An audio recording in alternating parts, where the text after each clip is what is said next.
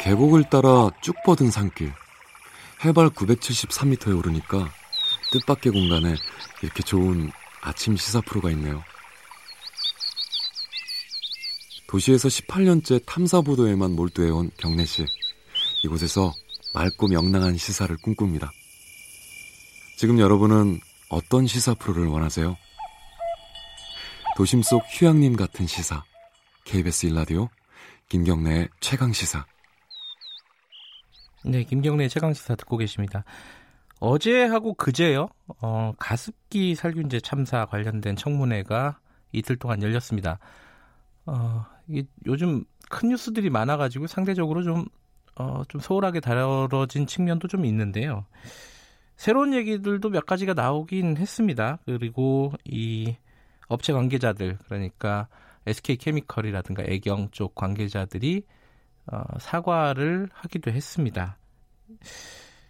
하지만 이 어떻게 책임지겠다 구체적인 얘기는 없었죠.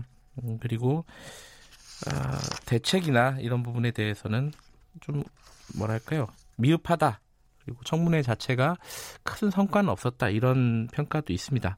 관련 소식을 김기태 가습기 살균제 참사 전국 네트워크 전 공동운영위원장님과 얘기 나눠보겠습니다. 안녕하세요. 네, 안녕하세요. 위원장님은 그 TV로 보셨나요, 요 청문회를?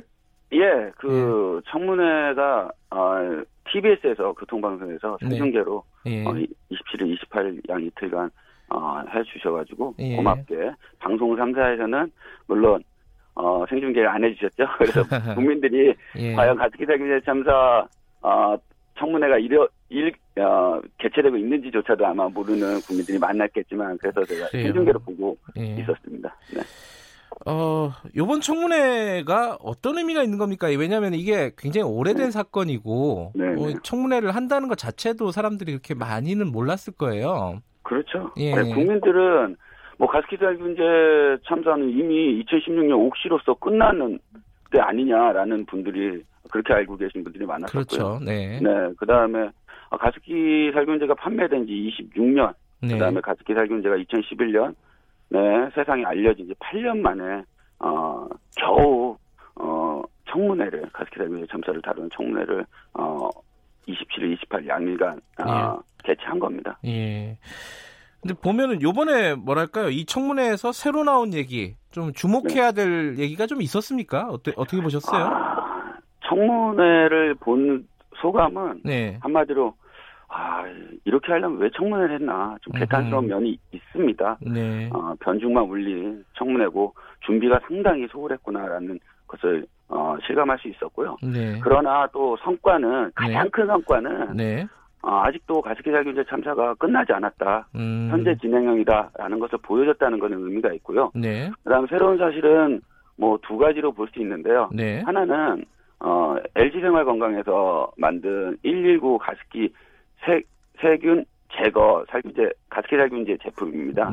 이 제품이 주 원료인 BKC, 뭐 아시겠지만 옥시나 롯데쇼핑이나 홈플러스에서 발매한 가습기 살균제의 주 원료는 PHMG하고 PGH 성분을 주 원료로 하는 제품이었고요.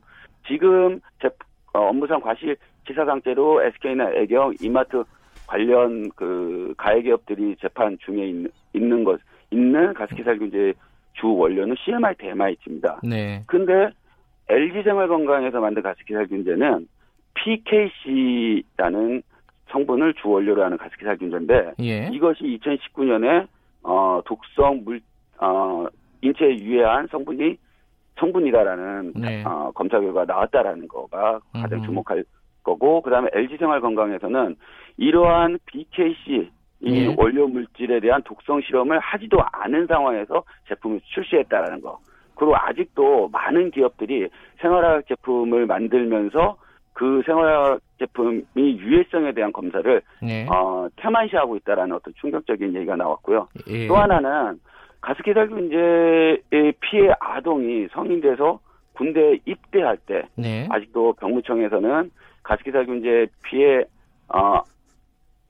아동에 대한, 그 피해자에 대한 그 등급에 대한 그 기준이 마련되지 않아서 가습기 살균제 천식 인정자로 인정이 되었지만 군대에 갈 수밖에 없었고 군대 생활을 할 수 없는 상황임에도 불구하고 그 내부 규정이 없어서 정신질환으로 해서 다시 귀가하는 일을 웃지 못할 상황이 발생했다라는 거. 그래서 예. 국방부 관계자를 불러서 앞으로는 가스기사 규제 피해자들이 군대 입대했을 때는 명확한 기준을 만들겠다라는 예.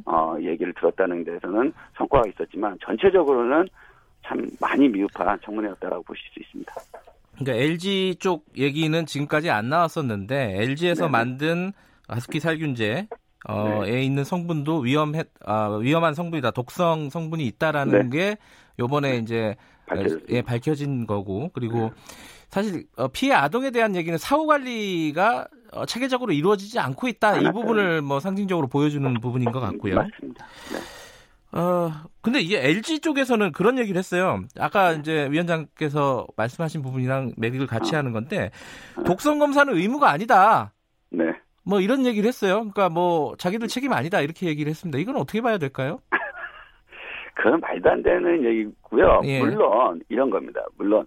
그러니까 이 가습기 살균제 참사는 단 가장 큰 거는 가습기 살균제를 판매한 가해기업이 책임이 있고 네. 그다음에 책임이 있는 건 정부 책임입니다. 따라서 네. 이것이 예, 정말 복잡하고 여러 가지 문제점이 노출된 참사라고 보시는데 네. 이 LG 쪽 이렇게 얘기하는 거는 결과적으로 뭐냐면 정부가 네. 생활화학 제품을 판매했을 때 그 KS 마크를 찍어주는 이 인정 기준에 네. 문제가 있다라는 얘기입니다. 이해되시죠? 그래서 생활화학 가습기 살균제 같은 생활화학 제품을 판매했을 때 반드시 정부 차원에서 기준이 독성 검사를 해야 된다는 이 기준이 없었다라는 얘기예요. 예. 결과적으로 기업에서 이게 안전하다, 이 제품을 내가 출시하겠다, 그래서 이러이러한 안전하다라는 거 서류만 제출하면 정부 관련 부처에서 그냥 서류 심사만 하고 그래 안전해? 오케이? 그럼 니네 시판해? 라고 하는 이 부실한 인정 기준 그리고 제품 판매하는 인정 KS 마크를 찍어준 인정 기준이 잘못됐다라는 얘기예요. 예. 그럼 거기에 정부가 반드시 생활화학 제품을 만들 때는 독성 검사를 해야 된다는 기준이 없었다라는 것을 반증하는 얘기입니다. 그래서 자기 책임이 없다라고 하는데 LG생활건강에서는 그거는 말도 안 되는 얘기죠.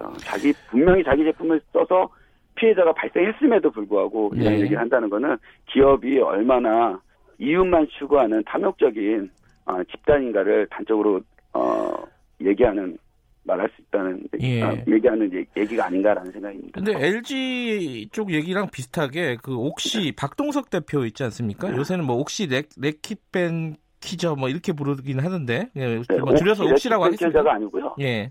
지금 이름을 옥시를 뺐습니다. 그냥 RB라고 RB 코리아라고 예. 하고 있습니다. 네. 뭐 그냥 편의상 옥시라고 부르겠습니다. 옥시라고 합니다. 예. 네. 자, 옥시 박동석 대표가 이 얘기를 했습니다. 그 애초에 SK케미컬이 이 원료를 만들었을 때 안전성 검증을 못한 정부의 책임이 있다. 정부 기관에서 안전한 기준을 만들고 철저히 관리 감독을 했어야 되는데 그 부분을 못한 거다. 이것도 역시 마찬가지로 기업 이전에 정부의 문제가 있다. 뭐 이런 취지 아니겠습니까? 맞습니다. 네, 맞습니다. 이거 어떻게 받아들여야 돼요, 이거를? 그거는 여전히 네. 기업들은 이 가습기 살균제 참사에 대한 심각성을 모르고 있구나. 그리고 박동석 대표의 얘기를 들어보면, 네. 왜 우리만 갖고 그래? 라는 그 생각이 내재되어 있다라고 생각합니다. 네. 따라서, 물론, 옥시는 가습기 살균제 참사에서 해서 가장 많이 가습기 살균제를 판매한 기업이고요. 네. 그래서 가장 많은 책임이 있는 기업입니다.